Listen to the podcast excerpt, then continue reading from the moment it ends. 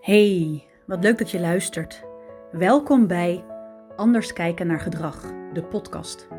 Een plek waar ik je meeneem om stil te staan bij alles rondom het opgroeien van kinderen. Het kijken naar gedrag. Anders leren kijken naar gedrag. Want wat vertelt je kind nou werkelijk echt? Een plek waar zowel ouders als professionals elkaar kunnen ontmoeten. Laat dit de plek zijn om te verbinden, te verdiepen, met inspiratie, tips en reflectie. Waar onderwerpen aan bod komen om jouw kind te blijven ondersteunen bij de sociaal-emotionele ontwikkeling. Zodat plezier en geluk de drijfveer blijft van de persoonlijke keuzes op weg naar volwassenheid. Ik heb er zin in. Veel luisterplezier. Welkom. Fijn dat je er bent. Ik zit met gezonde spanning. Met wat excitement in mijn buik. Dit gaat deel 3 zijn. En als je de vorige 2 delen ook hebt gehoord, dan weet je dat deel 3 mijn eigen verhaal gaat zijn. Rondom mijn geboortepatroon.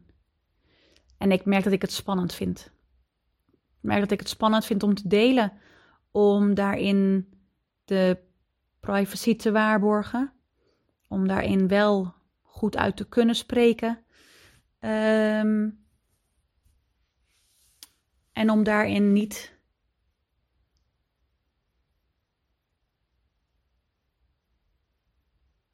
een oordeel, een mening te hoeven hebben over, oh jeetje, wat heb jij meegemaakt of niet.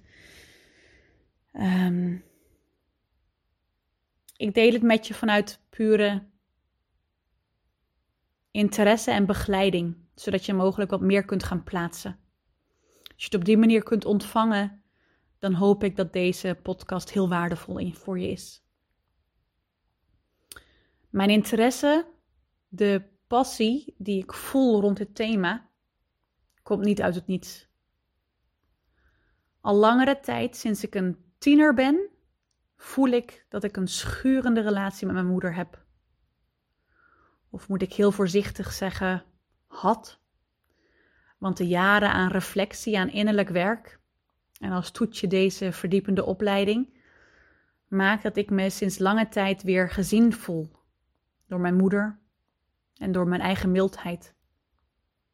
Mijn eigen mildheid naar haar toe. Daarnaast kan ik me herinneren, als een klein meisje, dat er graag voor anderen wilde zorgen. Mijn voelsprieten waren naar buiten toe gericht. Als iemand iets was vergeten, dan bracht ik het na. Werd iemand buitengesloten? Ik speelde met haar. En thuis was ik de bruggenbouwer. De loyale, neutrale, enthousiaste, bijna clowneske verbinding tussen mijn vader en mijn moeder. Dat zie ik nu. En daar was ik me lang niet bewust van.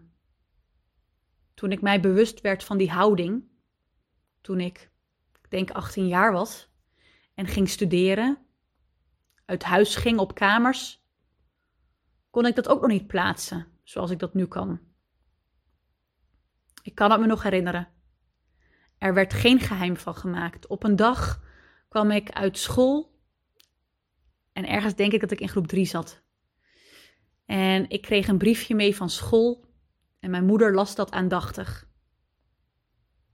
Ik zag haar staan voor het raam en ze leek te huilen. Ik voelde dat er wat was. Ze begon het gesprek. Een juf op school had een kindje verloren. En dat raakte haar, want zij had ook een kindje verloren. 7 was ik, denk ik. De details weet ik niet meer. Het was als een gegeven dat ik tot me nam. Het volgende moment dat het weer te sprake kwam, was tijdens een stedentrip in Parijs. Basisschoolleeftijd was ik denk ik nog.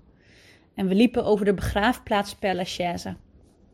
En ik hoorde in gesprek dat mijn moeder me vertelde dat ze soms wel eens met weemoed terug kan kijken op hoe er nu bijvoorbeeld met stilgeboren babytjes wordt omgegaan en hoe dat vroeger ging. Dat ze misschien ook wel een crematie of een grafje of iets zou wensen. Iets tastbaars om uit te strooien. We vertelden, openlijk. Maar thuis, tussen de aardappels en het toetje door, Niets in huis herinnerde aan het verdriet dat mijn ouders met zich meedragen. In de loop van de jaren heb ik het verhaal wat concreter kunnen opnemen. Ik ben kindje nummer 3. Kindje nummer 3 van mijn ouders. Ze hebben nog 2 kinderen gekregen, die in een laat stadium van de zwangerschap, als dat nu tegenwoordig zou zijn, zouden ze levensvatbaar zijn, overleden zijn. Over de details hiervan ga ik niet in, maar super pijnlijk en mensonerend en meer dan 40 jaar geleden. Dus mogelijk was dat ook de tijdgeest en was er met de kennis van dat moment gehandeld zoals er gehandeld werd. Het verdriet van mijn ouders moet groot geweest zijn en bewustwording van rouw en verdriet, dat was er niet. Als je eerdere podcastaflevering hebt geluisterd, dan kun je dus invullen dat ik in een verdrietige, getraumatiseerde baarmoeder heb mogen ontwikkelen. Ben gaan groeien. Neem daarbij een ouder die eerder kindjes is verloren. De grootste angst van mijn ouders was om dan ook mij te verliezen. Alle zwangerschapsmaanden heeft mijn moeder in het ziekenhuis gelegen. Elke week had ze een echo om te kijken hoe het met mij ging. En een haptonome was aangesteld op advies van de gynaecoloog. Zo vertelde mijn moeder mij laatst in gesprek met de woorden: dit kind mag geen kind van de rekening worden. Dus ik wens dat je contact gaat maken met het kindje in je buik. Dat waren de woorden van de gynaecoloog. De weken... de zwangerschapsweken, laat ik het zo zeggen, verstreken. En ik werd ouder dan de andere kindjes. Maar ook toen gebeurde wat niemand voorzag. Op die ene dag en dat ene tijdstip van de echo, het was Hemelvaartsdag. De echoscopist kwam thuis of kwam vanuit thuis naar mijn moeder om haar te controleren. Toen stond de wereld van mijn moeder op haar kop. Van mijn vader. Ook ik maakte het niet goed. En binnen de kortste keren werd ik met een spoedkeizersnede geboren. Mijn moeder onder sedatie. Mijn vader als geluk bij een ongeluk net terug van huis. Naar het ziekenhuis toerijdend. Met was en eten bij zich. Het verhaal ging dat hij buiten werd opgewacht door een zuster. En rennen door het ziekenhuis. Er was haast geen kans om wat te zeggen. Moest hij zich naast de dokter wassen en omkleden. En zo kon hij bij de geboorte zijn. Te vroeg geboren. Lag ik direct in een couveuse en moest ik na enkele uren overgebracht worden naar een ander ziekenhuis. In die tussentijd had mijn moeder mij nog niet gezien. Daar lag ik. Wekenlang in een couveuse. In een ander ziekenhuis dan mijn moeder. Details over zowel mijn moeder als mijn gezondheid laat ik hier in het midden. Maar tijdens de verdiepingsdagen rondom die patronen van een te vroeg geboren kindje, een couveuse periode, als ook een keizersnede en sedatie, brachten de rillingen op mijn lijf van herkenning, diepe tranen van herkenning, en pijn en verdriet van de diep gewortelde overtuigingen die dus een oorsprong kregen. En ook in mijn verhaal zijn er bijzonderheden. Want waar een ouder die dit meemaakt vaak erg beschermend en koesterend is naar dit enige kind, heb ik 2 ouders gehad die mij vrijlieten. Dat zal deels te maken hebben met het zien van de verantwoordelijkheden die ik al erg jong, waar ik zelf voor koos, droeg. Wat weer een patroon is geworden. Een zware ballast die ik met me meedraag om als enige levende kindje het goed te doen voor mijn ouders. Mijn ouders lieten me vrij. Ik ging al jong voor maanden naar Frankrijk om te werken. Ik ging al jong zelf op reis. Eerst een proefperiode in Italië.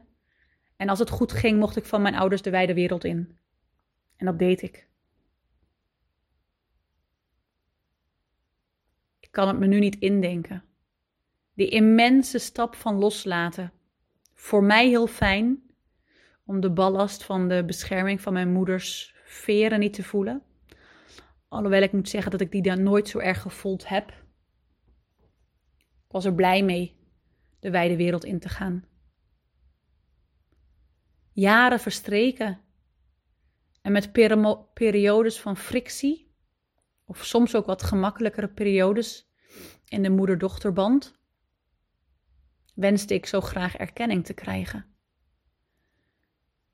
Ik voelde vaak uitgesproken of onuitgesproken verwachtingen, teleurstelling en wederzijds het op eieren lopen in het contact met mijn moeder bleef.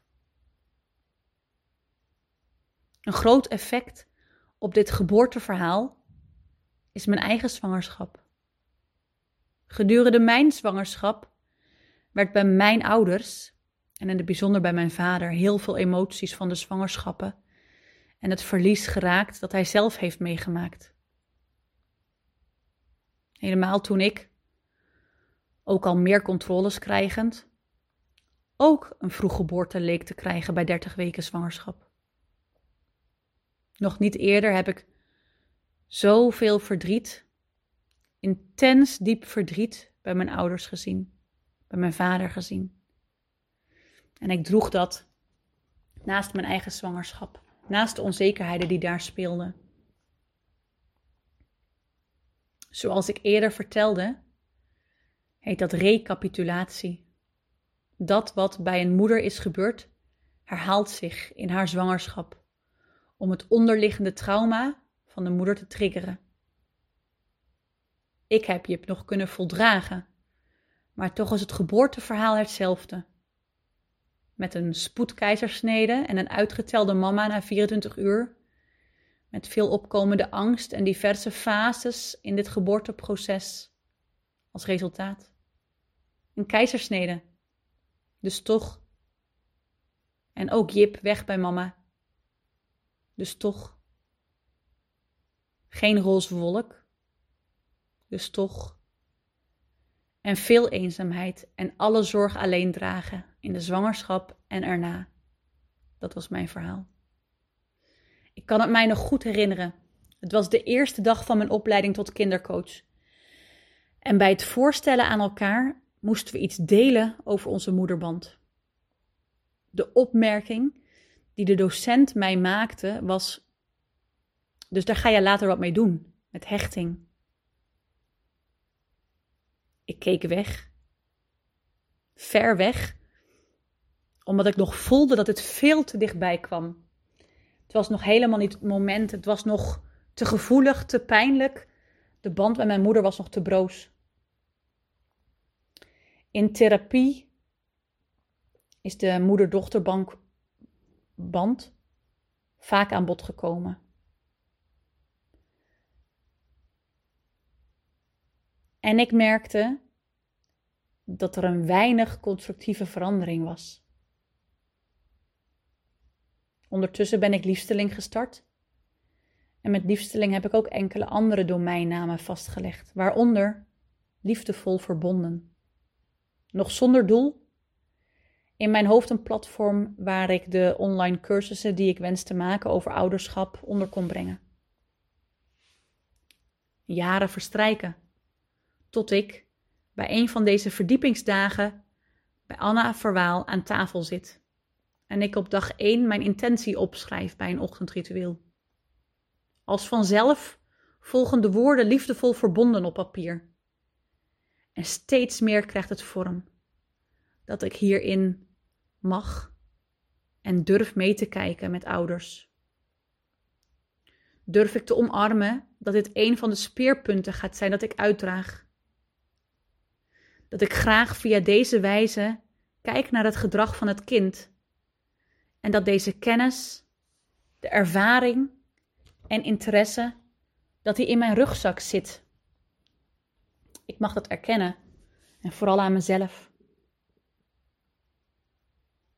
Persoonlijk is het mooiste in dit verhaal pas recent gebeurd. Misschien vraag je je af hoe het nu gaat tussen mijn moeder en mij. En in de afgelopen jaren zagen wij elkaar weinig. Het contact was gering.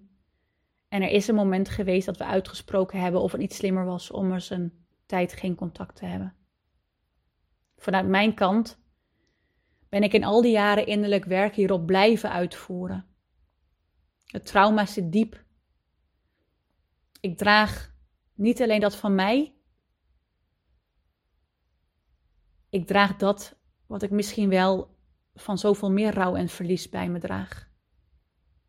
Waar niemand anders dan alleen ik aan kan werken. Trauma kan veranderen, kan helen. Als het op de onbewuste herinnerniveau in al je cellen in het lichaam wordt geraakt. Dus voorbij de cognitieve praatsessies. Ik kwam daar niet op die manier. Familieopstellingen, emotionele koorden doorknippen. Nog meer dynamische systeemoefeningen heb ik gedaan tot ik op een punt kwam dat ik voelde, hier mag ik zijn. Ik voel mildheid. De gesprekken die ik jarenlang heb gevoerd zijn vanuit boosheid, vanuit niet begrepen voelen, vanuit erkenning wensen gevoerd. Een onbewuste verwachting en een hele duidelijke, bewuste verlanging van erkenning. Wat ik vanuit deze opleiding heb meegekregen en dat nu zo binnenkwam, is dat mijn ouders nooit iets vanuit opzet hebben gehandeld. Met alle liefde en de kennis die er toen was, hebben ze gedaan wat ze konden. Ik ging het trauma leren erkennen zonder schuld, zonder oordeel. Zonder oordeel kunnen kijken bracht mij die mildheid. En vanuit die mildheid ben ik het gesprek aangegaan met mijn moeder. Er zijn tranen gevloeid van oprecht contact, van voor het eerst in jaren elkaar horen, van gemis en liefde. Ik heb een knuffel kunnen ontvangen zoals een dochter die mag krijgen. Ik kon weer dochter zijn. Het voelde fijn en dat is de fijnste herinnering die ik me kan wensen. En het liefst overlaat ik haar met alles wat ik te weten ben gekomen. Om haar mee te nemen in dit verhaal. Mee te nemen in de invloeden van zo'n geboorteproces. Maar geef het tijd. Bewustwording in kleine stapjes. Vanuit oprechte interesse bij haar. Want dat wat er nu al wel is, is om te koesteren. Dus misschien is dat liefdevol verbonden al dichterbij dan ik denk. En mag ik mezelf meer zekerheid geven in dat wat ik al bij me draag. Mijn verhaal voor jou.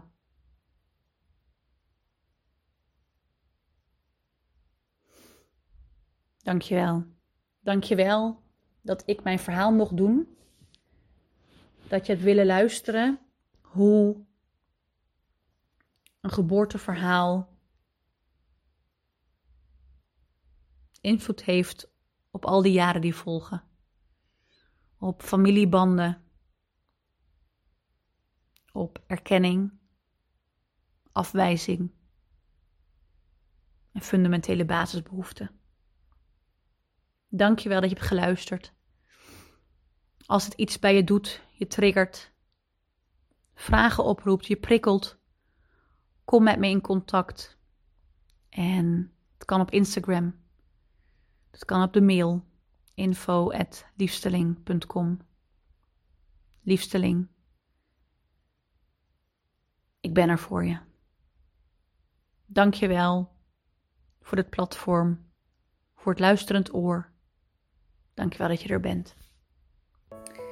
Deze podcast wordt gemaakt door Liefsteling.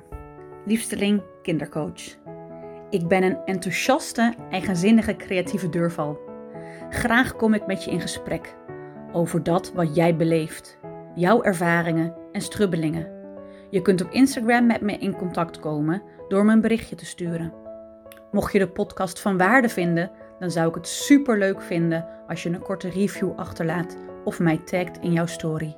Zo weet ik wie er luistert en waar jullie van aangaan. Tot de volgende keer en een liefste groet, een dikke knuffel voor jouw liefsteling.